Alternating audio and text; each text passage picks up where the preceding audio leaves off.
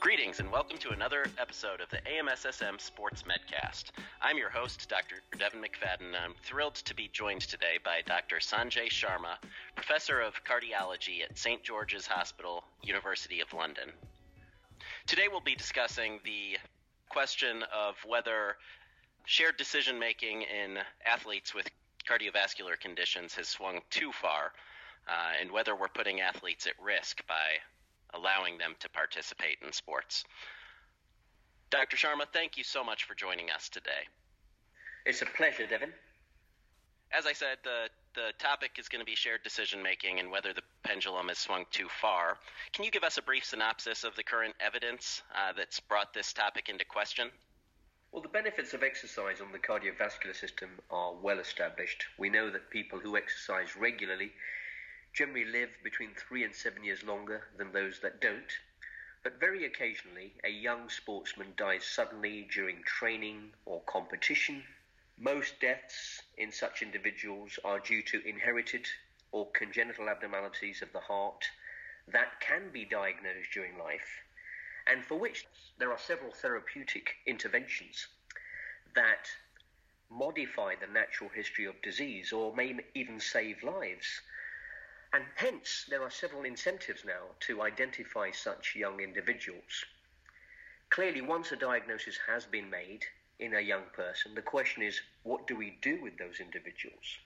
We know that the diseases that cause sudden death are very heterogeneous, their outcomes vary from one person to the other, and the vast majority are associated with a near normal or normal lifespan.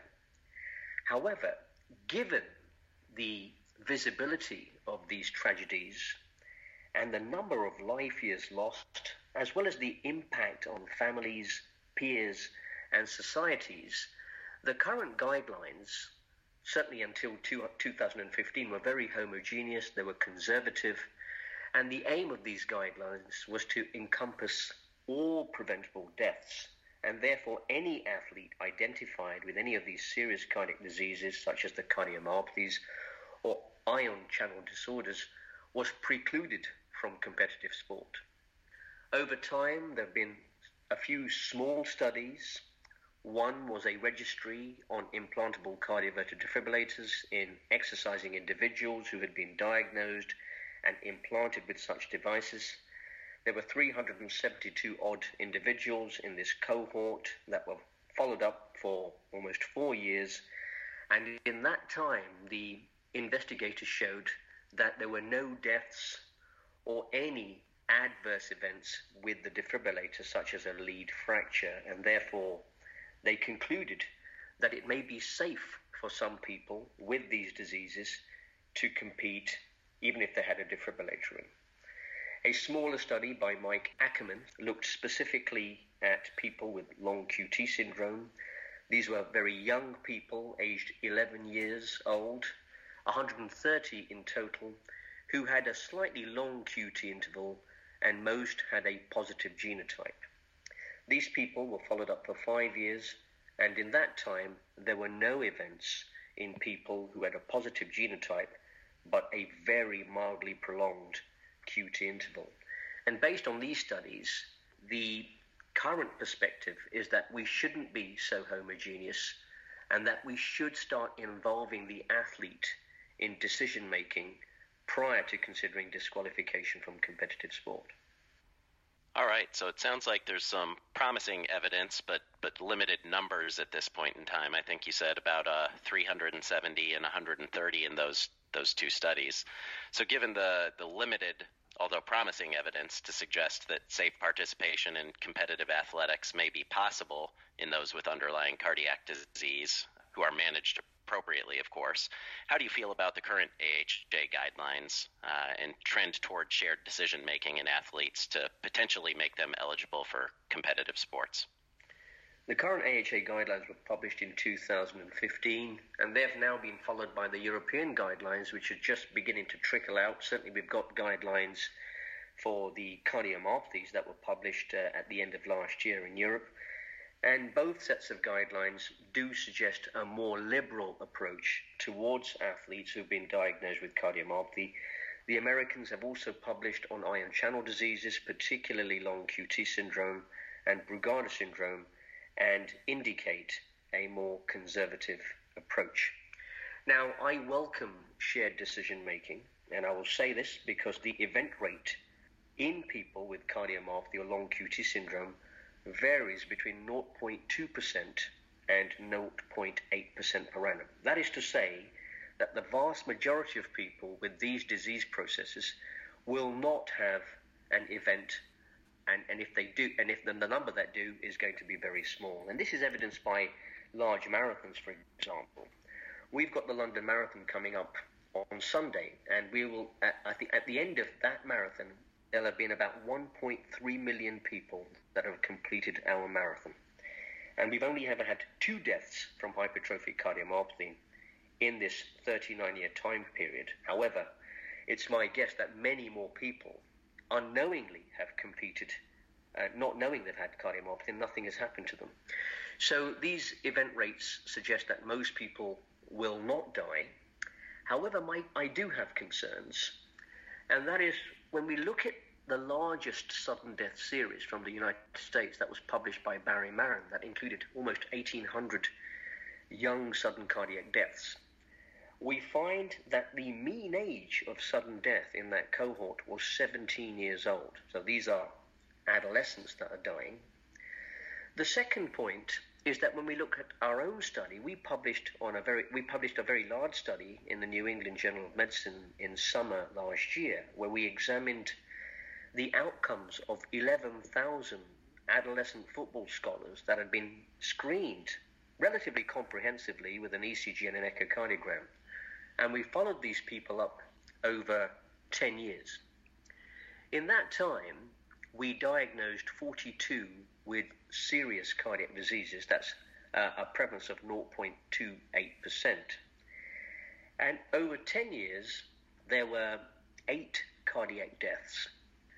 Of these cardiac deaths, we had already diagnosed two people with hypertrophic cardiomyopathy and advised them against competition. These two young individuals competed against medical advice and died during competition.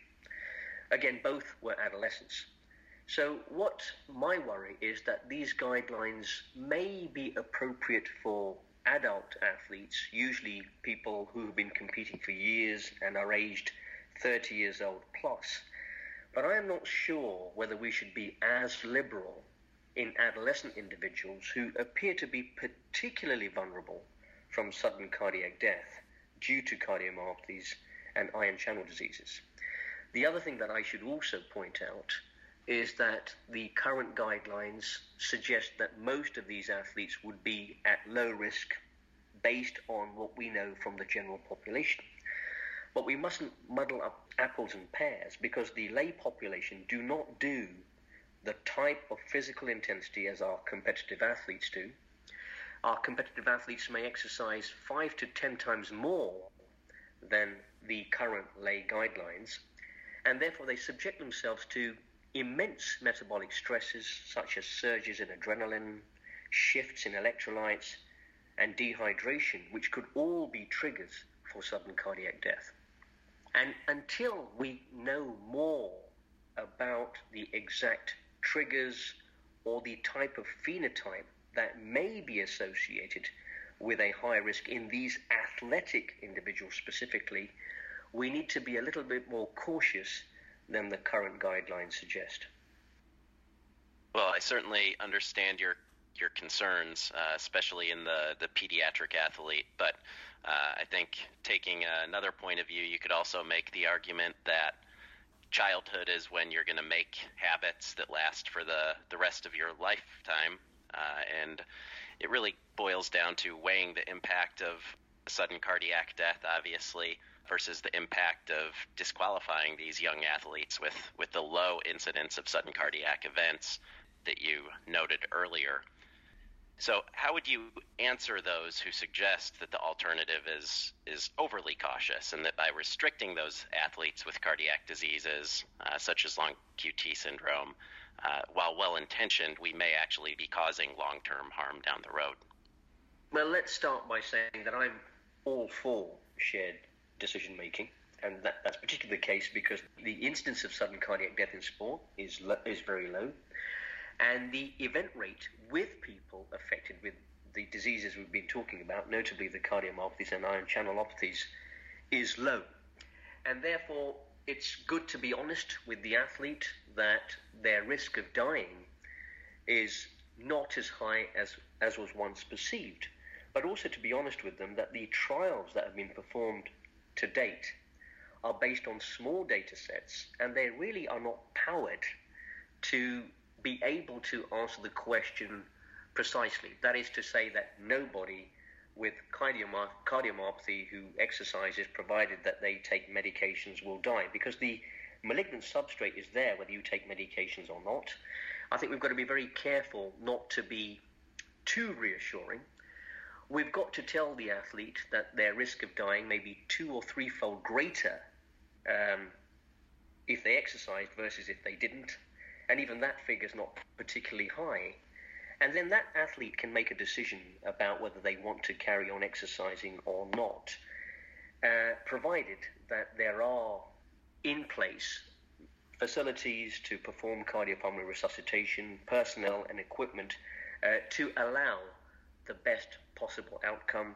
It's also important that these athletes are treated appropriately with the with, with medications, if if uh, that is if that's what's required in the management of these people, and are given advice about dehydration and advice against exercising in extreme climates. If all that's in place, then I don't see any reason why uh, we should go against shared decision making. My concern, and I come back to this, is the adolescent. So I agree with you that lifestyle habits are adopted during adolescence, and your adolescence is the time where you are probably most able, adolescence and young adulthood is when you're most able when it comes to uh, sport and competition. However, I believe that it's difficult to allow an adolescent to make a decision unilaterally. Uh, I think in this sort of situation, I would certainly involve the adolescent, the parents, a club representative, or the team coach, and go through the pros and cons of ongoing competition.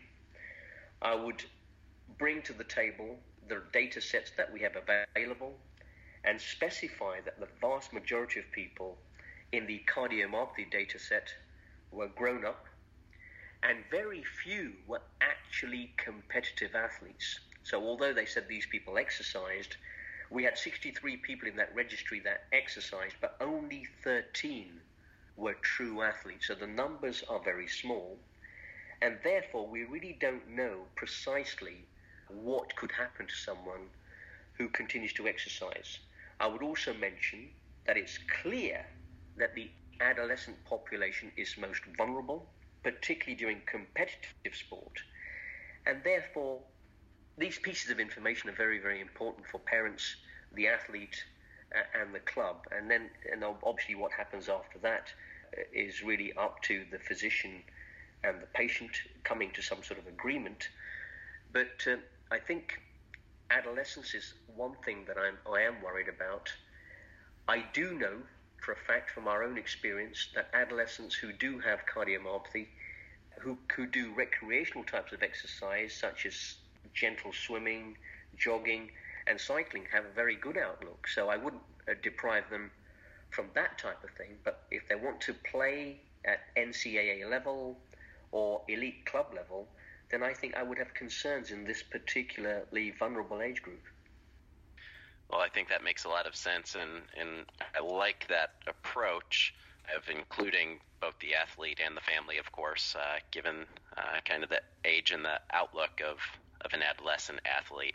But I think you brought up a, a good point there, which is these these decisions don't just affect the the patient and the family; they're wider ranging than that. They obviously affect the the teammates, potentially the athletic training staff, the school or club involved, and the physicians involved in in the athlete's care. So with so many competing uh, considerations and interests, how do we make a true clearance decision, say, in an athlete who's set on competing regardless of, of what the evidence or the current data suggests is in their best interest. Well, I think that's where autonomy is so important. And uh, both the American Heart Association and the European Society of Cardiology are respecting that athlete autonomy. And I would certainly respect it to a great point, but let me just give you two situations where I would be completely against it. If we've had an athlete who has already survived a sudden cardiac arrest, I would really be averse to allowing that person to continue to exercise. Similarly, if we've got an athlete who is showing high risk features such as ventricular tachycardia associated with blackouts, I would be concerned. So, those two groups, I think I would be twisting that athlete's arm that it's not in his best interest or in the club's best interest to continue to exercise. We've got to remember, and as you just said, that there is one thing with an ordinary individual having a cardiac arrest in, in a street and not being resuscitated. That's tragic for that person's family and friends. And there's another thing when a young person who is seen as the epitome of health by society has a cardiac arrest in front of 40,000 people and cannot be resuscitated. And then it comes out that the athlete had very high risk features and was still allowed to compete due to the stubbornness of the individual. You can see the outcry that we would face from society if we allowed this sort of thing to happen. We have situations, of course, where there are profession- adult professionals, grown up, who can make their minds up, who have a greatly vested financial interest to continue competing because they're, they're earning a livelihood from this. And in that particular situation, of course, I have to sometimes bow down to the athlete because they tell me this is the only thing I know, this is how I make my money, and this is what I intend to continue to do. And then in that sort of situation, of course, it's very important to have a club representative around because it's the club that may be the employee for that athlete who then goes on to make a decision about whether that athlete should be allowed to compete for them or not. Absolutely. And I, I appreciate your, your aspect on that as well. And I, I agree. Professional athletics certainly takes a whole nother complicating factor into this and likely adds even more reason to, to consider the, the athlete's opinions. But one final question for you, and then we'll let you go. Uh, we've discussed the current state of evidence as it stands. What current gaps exist that need to be addressed before you feel safe stating that shared decision making should be used across the board and we can really allow athletes to make their own decisions with the information that, that we currently have? What specific conditions do you feel we really need to take a closer look at before opening up the doors to allow participation. Okay. So the two disease processes that I've talked about quite a bit, hypertrophic cardiomyopathy and long QT syndrome, seem to be the ones where there is most evidence that such individuals may be able to compete without an adverse event. There are other conditions, one called arrhythmogenic cardiomyopathy, and the other known as catecholaminergic polymorphic ventricular tachycardia. I think we're all agreed that both of these conditions can be made much worse with exercise. We know that arrhythmogenic cardiomyopathy, for example, uh, its disease course can be accelerated with ongoing exercise, which can precipitate heart failure, fatal arrhythmias, and even advance the need for a cardiac transplantation in the future. So we all agree that those types of people should not engage in competitive sport. We also know that catecholaminergic polymorphic ventricular tachycardia is a disease process that's that's facilitated by adrenaline, and clearly exercise produces lots of adrenaline, and there's a high risk that these types of athletes may suffer a fatality. So these two conditions are sorted out. When it comes to things like hypertrophic cardiomyopathy, what do we know at the moment? Well, we know that adult hypertrophic cardiomyopathy patients. These are people aged over 25 years old who have no symptoms, no family history, and a specific variant where hypertrophy is localized around the apex. Uh, these type of people seem to do quite well, provided they do not have any exercise-induced arrhythmias. So this group of people we know a lot about. So if you've got an athlete who's a grown-up, who's got an apical variant, has no symptoms, no family history, who can exercise without any rhythm disturbances, I think we know that those people can safely compete. We don't know much more about other people with hypertrophic cardiomyopathy, and I think what we need, we need to draw upon the two studies I've mentioned. These studies were small.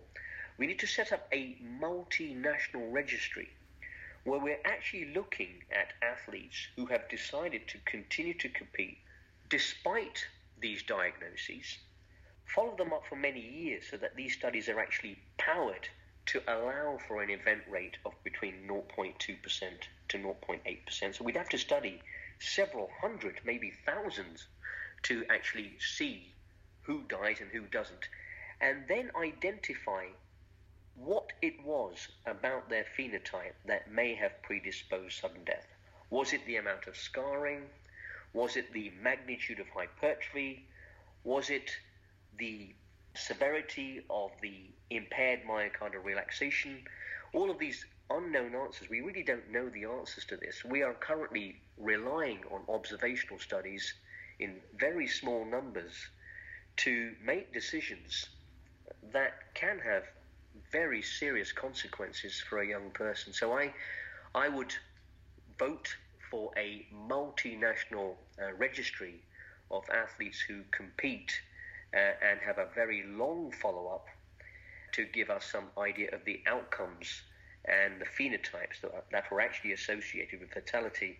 And that will allow us to create more accurate guidelines about the sort of athletes who can safely compete versus those who should definitely avoid competitive sport but continue light recreational exercise to enjoy the benefits of physical exercise on the overall general health. All right. Well, thank you so much, Dr. Sharma, for your time and expertise today. I'd also like to thank you for your advocacy for our athletes and your leadership in the continued research in this critically important field. I'd also like to thank you, the listener, for tuning in today. I hope you found this time as valuable as I have and will join us again next time for the next episode of the AMSSM Sports Medcast. The views expressed are those of the speakers and do not represent the official policy or position of the AMSSM, the U.S. Army, Department of Defense, or the U.S. government.